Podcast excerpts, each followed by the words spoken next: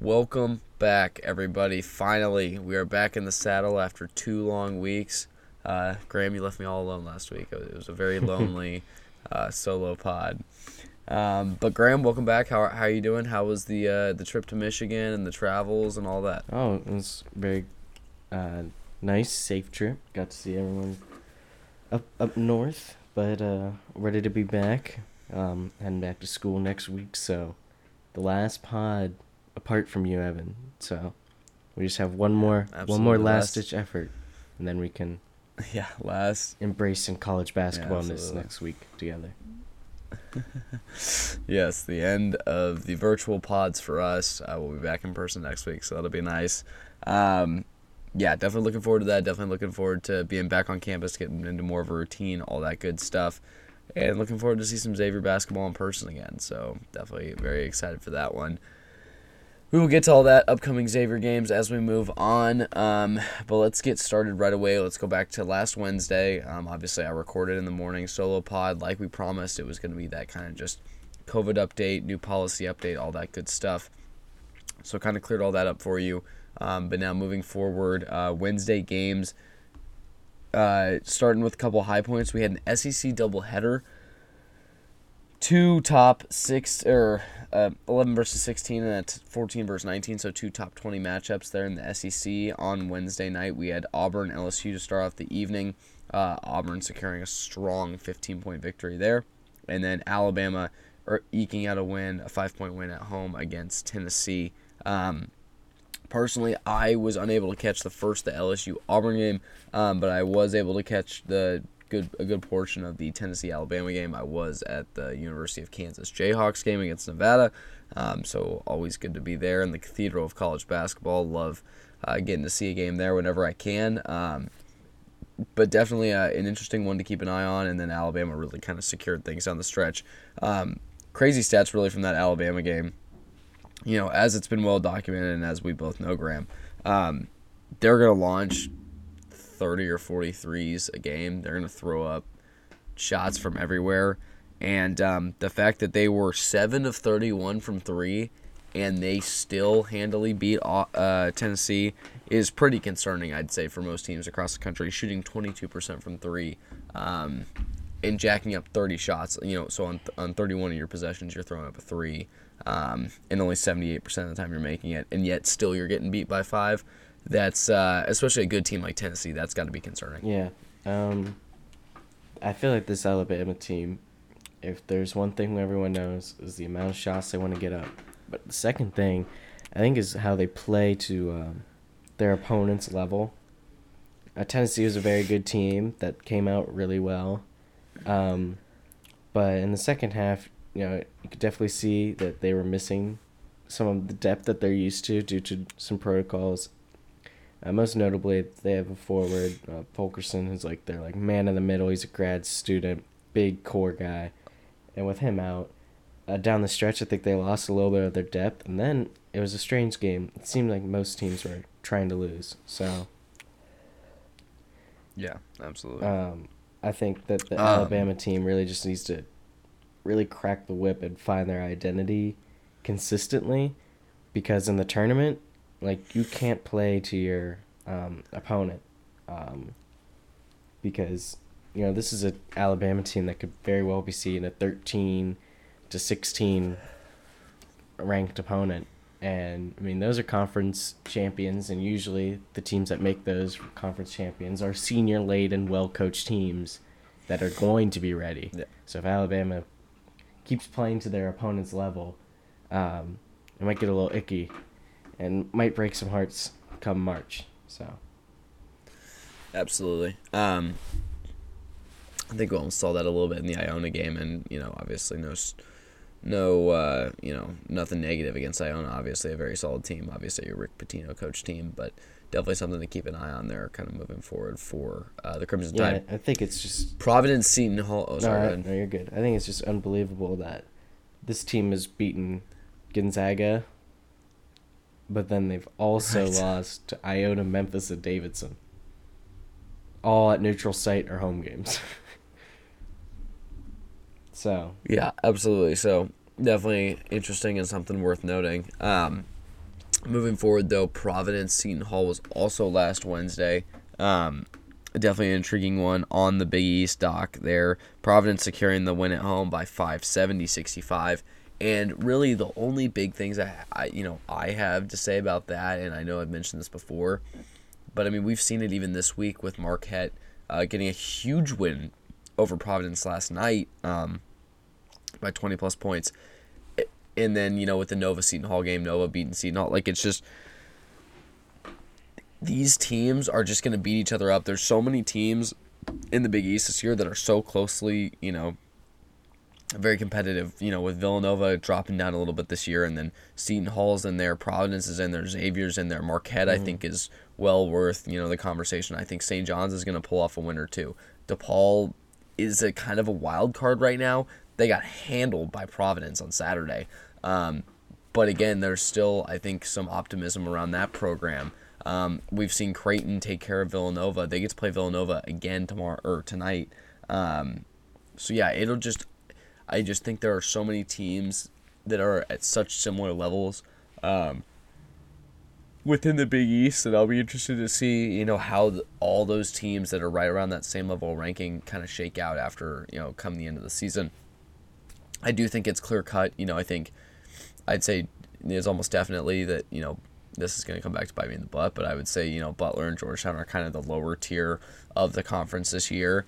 Um, but then again, like I say that thinking, you know, looking forward to Friday for Xavier, um, going on the road to Butler and you haven't played a game in over two weeks, like that is a trap game. That is absolutely a game that you know you could lose any day, um, even in the rhythm of a regular season. But especially now, not having played for two weeks, I'm very concerned going into Hinkle Fieldhouse on Friday night. Yeah, I think the I don't know if you saw highlights of the game itself, but like the Seton Hall Providence game, I think is very telling of what Big East games are going to look like, because Seton Hall um, was was a little shorthanded because they've been battling some COVID issues throughout the year, and Providence really stepped on their neck really early. Seton Hall was missing shots, and Providence went on a 15-0 run that put them up.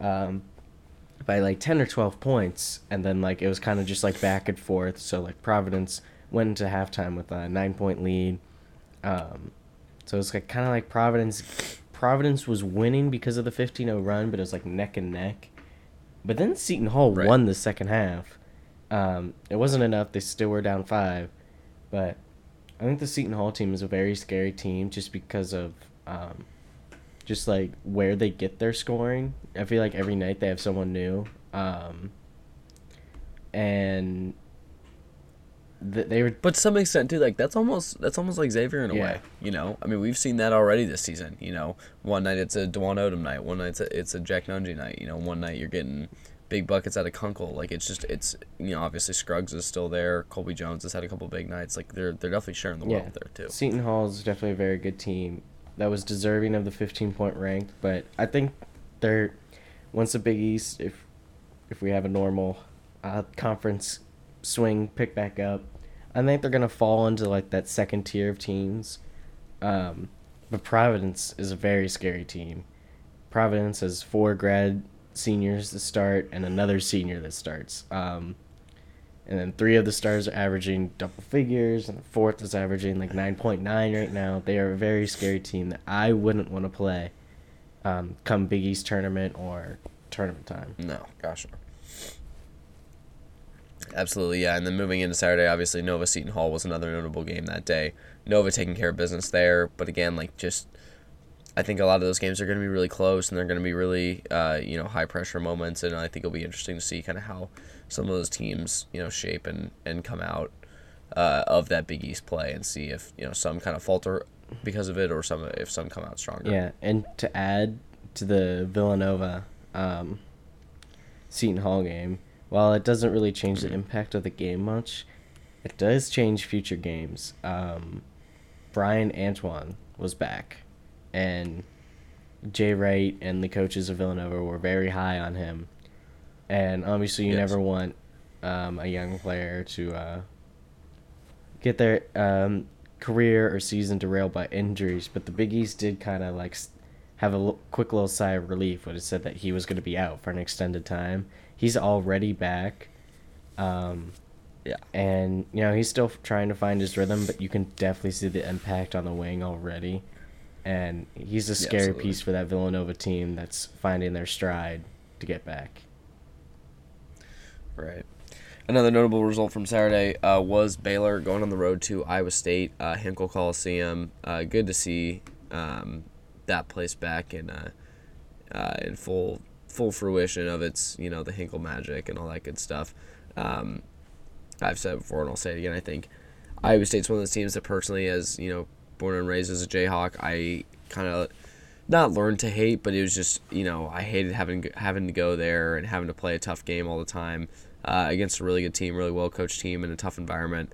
Um, but also I didn't. It was kind of one of those things like I didn't realize how much I missed it until they were gone.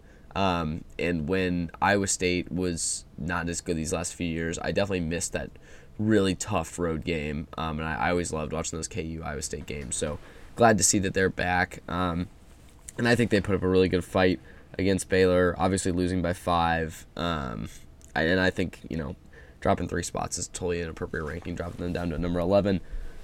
I still think they're a top 15 team in the country, um, and I just think Baylor is really that good. I mean, Baylor, like I can't say enough about how good they are. Like, like even last night against Oklahoma, Porter Moser's side, they made a couple runs, um, and Baylor still just kind of you know kept them at an arm's length, and that's exactly how the Iowa State game was. You know, I wa- I sat down and watched that entire game. I know it was New Year's Day. I know everyone's oh it's football day. No, I was fully in tuned and, and enthralled by this game, and it, I, Baylor just kept them at an arm's length. Like it never got, you know, to a point where I was like, okay, here, like here comes Iowa State, like they're flipping the momentum or whatever. Like it never felt like Baylor wasn't gonna win that game. Right. Um, and Baylor just felt very comfortable the whole time. So really unbelievable um, to see that, and and really an impressive endeavor uh, for sure uh, for Scott Drew's Baylor Bears. Um, I think this Iowa State team, uh, they are definitely finding their identity in terms of the, the program and um, their defense is very very good. Um, I I think uh, T.J. Otzelberger has done a great job of kind of like getting Iowa State back to what they were and um, the Halliburton um, years or year I guess, but um, they've been struggling offensively, and I don't know if they have all the pieces to be a top team in the country right now, but they're definitely a very intriguing team. Their offensive production is just like not there. Like it's- unbelievable that they are still able to compete when taking 14 threes in a game and only making one of them and also having 17 turnovers against um, a very athletic, efficient Baylor team. But they definitely have a lot of interesting parts of their game that I, I, I just really want to see how this team ends up after having to play a really, really hard Big 12 schedule. The Big 12 is unbelievable Yeah, this year. Um, definitely one of the best conferences in terms of um, teams quality. So it'll be interesting what what they well, and that's do. the thing too that I, yeah, I mean that's the thing too that I like. We've kind of talked about this before with like the coaching around the Big Twelve, but I mean, like, are you serious? Like, like the the amount of ridiculously good coaches in the Big Twelve. Like, let's look at the bottom two. Consistently over the last few years have been TCU and K State are usually finished around the bottom of the Big 12 Mm-hmm. Those are that's head coach Jamie Dixon, former Pitt Panther mecca that he built over there, um, and still a great coach down at TCU. And then Bruce Weber, who's a well-respected uh, coach with you know kind of a similar uh, upbringing to Bill Self at KU. So I just it, it's unbelievable um, what that conference has done to just continually be good. But yeah, I mean Iowa State goes on the road to the Kansas Jayhawks next Tuesday, so a week from yesterday. Um, and I'll be I'll be keen to see that matchup. You know, I they weren't able to get it done against Baylor, you know, at home, but I do think Baylor's I would say Baylor's like a better quality team than the Jayhawks, so I'll be interested to see. I think it'll be a little bit more of an even matchup.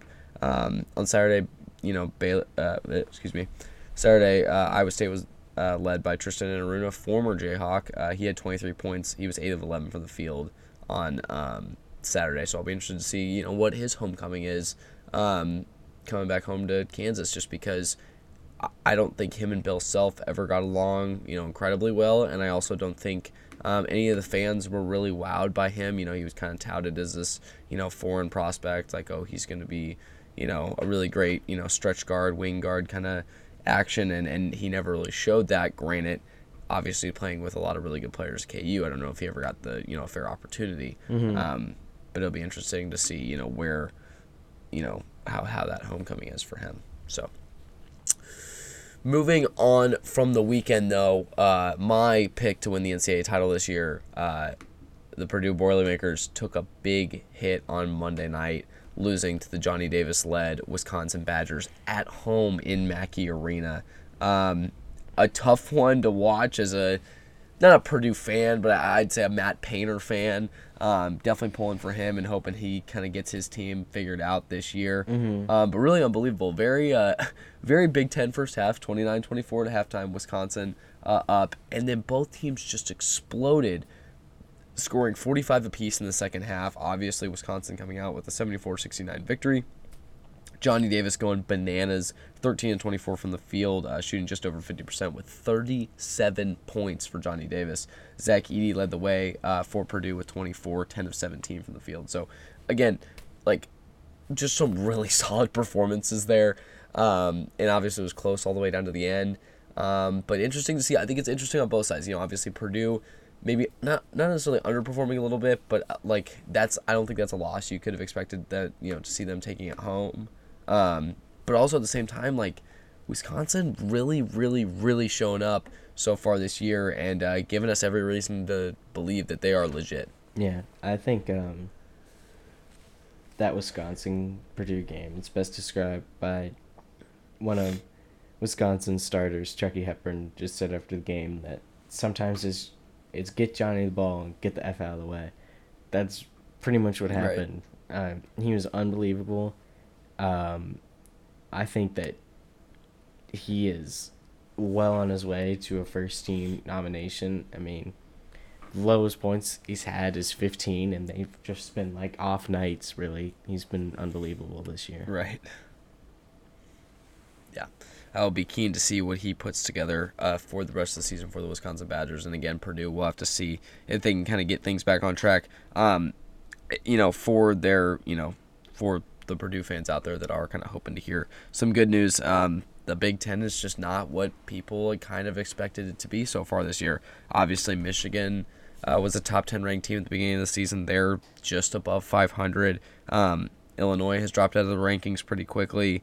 Um, so maybe a little bit easier slate uh, in the Big Ten for Purdue uh, moving forward. So we'll, it'll be interesting to see kind of how that, that all shapes up.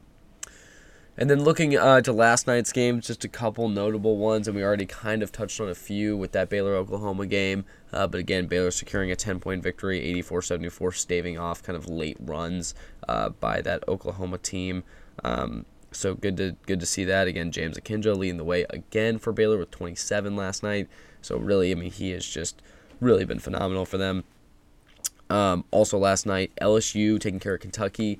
Um, definitely interesting to see, and, and one that uh, a big win for Will Wade. Uh, I hope he's calmed down from his temper tantrum uh, by now. I mean, he threw an absolute fit uh, going into halftime. If you haven't seen that video yet, please look it up. It's quite entertaining. Um, so yeah, that definitely worth uh, noting that one there. Um, but LSU taking a solid victory, and I think again SEC and Big East draw a lot of similarities this year. I said you know I've said this earlier, and I, I really do think that it's Big Twelve is by far the best conference in the in the country, and then after that I'd say you know SEC, um, SEC and Big East are very similar. Um, like that, and then I think Big Ten's a little top heavy, um, but I think they have a solid a solid conference there. Um, and then really, I mean, after that, you know, I, I, honestly, like the, I think the West Coast Conference is in the conversation for being one of the better conferences this year. Like I, I mean, I'd put them up with the ACC this year just simply because of outside of Duke, the ACC has nothing going for Yeah, them. just about. Um, yeah. So, but again, uh, ag- there's gonna be a lot of those, you know, ten to, you know, top ten to top twenty-five ranked games, uh, for um, that at the SEC this year. So interesting to see LSU get that win at home against Kentucky, up five, and then uh, also wanted to note Marquette and Providence. Marquette listed as a one point favorite in this game at home against Providence, taking the win 88 to 56, so a 32 point victory. Um, shocking, yes, but almost not. Like again, back to our original point about the Big East. Like, I guess I'm surprised just because of the amount that they won by, but not necessarily um, that they won handily. Just because I, I really do think that that Marquette team is very good. Obviously, Shaka Smart, phenomenal coach. Um, so just interesting to see again how those kind of middle of the pack Big East teams are kind of going to be, or really middle of the pack to the front of the pack. Um, Big East teams are kind of going to be beating each other up this year. Right. All righty, moving in and past um, the kind of headline games, we're going to move into a couple headlines, just uh, a couple things going on in the college basketball world that we want to touch on. Graham, I'll let you uh, lead it off with your first one that you found. Yeah.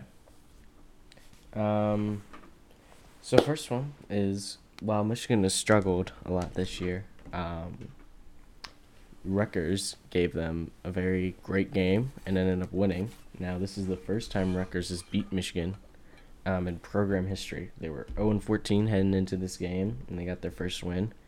Um, Michigan has struggled in just about every way this year, um, but Rutgers, I mean, for a team that doesn't have a lot of expectations, um, getting your first win over usually one of the big dogs in the Big Ten, um, and securing that unbelievable game against Purdue. I mean, it's a good good day to be a Rutgers fan, um, because you know when I think the expectation isn't to win the Big Ten, but it's always to compete, and I think they've done exactly that this year. Yeah, absolutely. I mean, I think too with some of those teams not performing as well, I think the Big Ten race is I'm not gonna say wide open, but there's definitely a chance that they could get a, a higher seed and a more favorable matchup looking into that Big Ten championship and the Big Ten uh, conference tournament. So will be interesting to see what that brings them. Also, uh, st- state of Maryland uh, just announced that uh, it's any contest in the state of Maryland, correct? In the Uh, I thought it was Or was just just University, university? of Maryland, but I could be wrong. Okay. Yes, yes, it is. Um, University of Maryland uh, announced that um, you must uh, either have proof of vaccination or a negative test to enter the game. Uh, so definitely interesting to see kind of the first state to take that step, or the first uh, large large school to take that step. Um, it'll be interesting to see kind of how that affects teams moving forward. Um, you know, obviously outside of Memphis, there hasn't been a lot of like Kyrie esque outspoken players or teams that are unvaccinated or against being vaccinated or anything like that.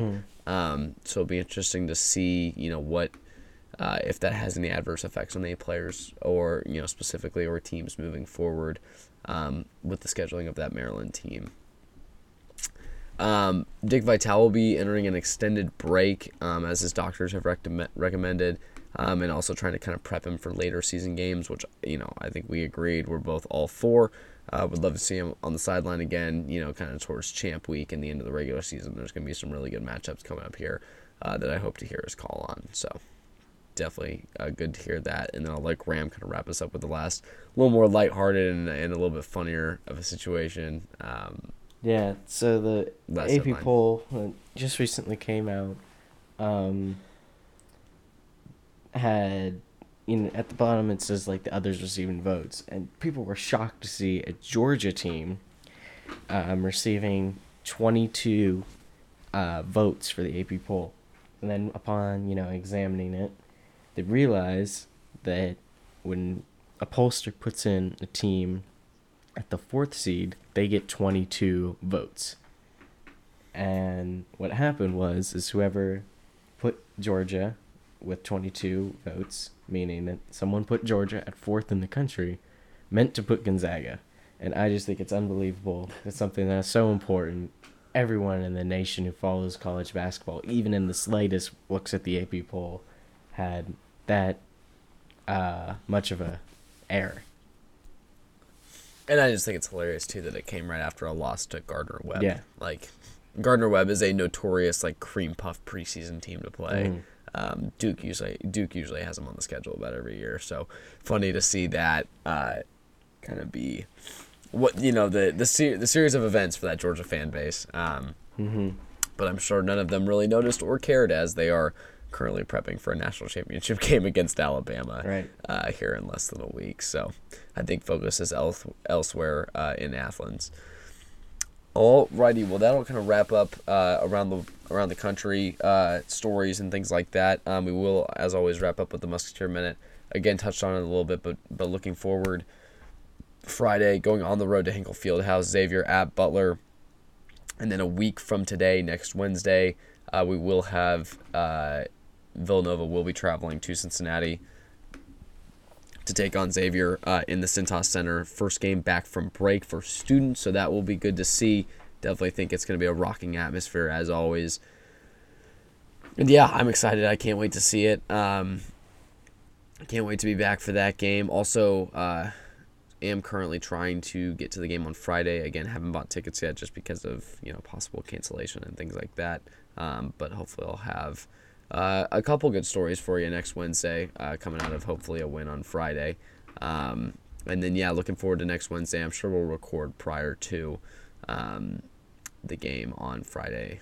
Uh, or excuse me, the game on Wednesday. We'll give you a little preview of the Nova game and all that good stuff, and then we'll uh, recap it the next week. But a couple big ones coming up on the schedule, and then also worth noting, uh, Xavier did get a reschedule Friday, February 11th. They will be taking on, is that correct? That's Friday, February you're 11th, right. right. They'll be taking on UConn at home, which I think is good um, because UConn, that's another team we didn't mention earlier, but it's another team that's kind of in that mix of the middle to upper half of the Big East.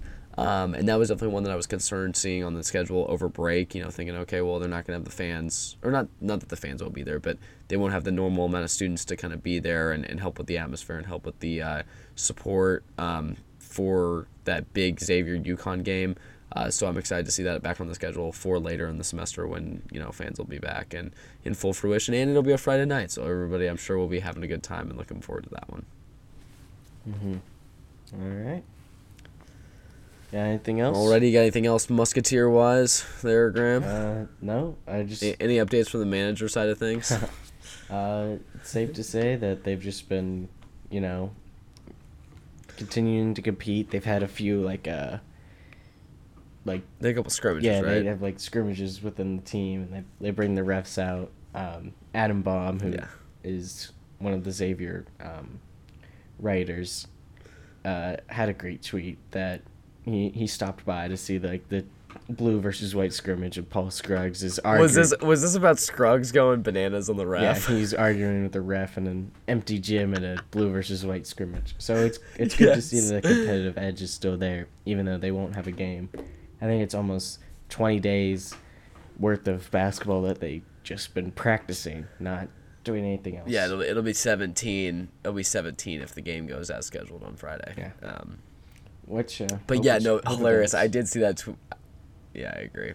Did see that tweet from Adam Baum though. That was pretty funny. Uh, seeing him like you know, eh, what he I think he I forget exactly what he said, but he was like it was one of the mo the most you know interesting things he had seen to hear a player arguing a ref in an empty gym uh, in an inter squad scrimmage. I think that is pretty pretty funny. So. Um, Alrighty, well that will wrap us up this week, and uh, Graham, looking forward to seeing you, my man. Can't wait for uh, next week. Be back in person, and uh, hopefully we'll be talking about a win and uh, previewing a you know a, t- a tough game against uh, Villanova at home. Yeah, for sure. Alrighty, well thank you all for tuning in. Uh, happy Wednesday. Um, thanks for listening here on Wednesday, January fifth, and uh, or whenever you listen. Um, whenever you get around to it. But yeah, again, uh, appreciate your uh, your listen, and we'll talk to you again soon, back in person uh, here in a week, next Wednesday, January twelfth. All right. See you all soon.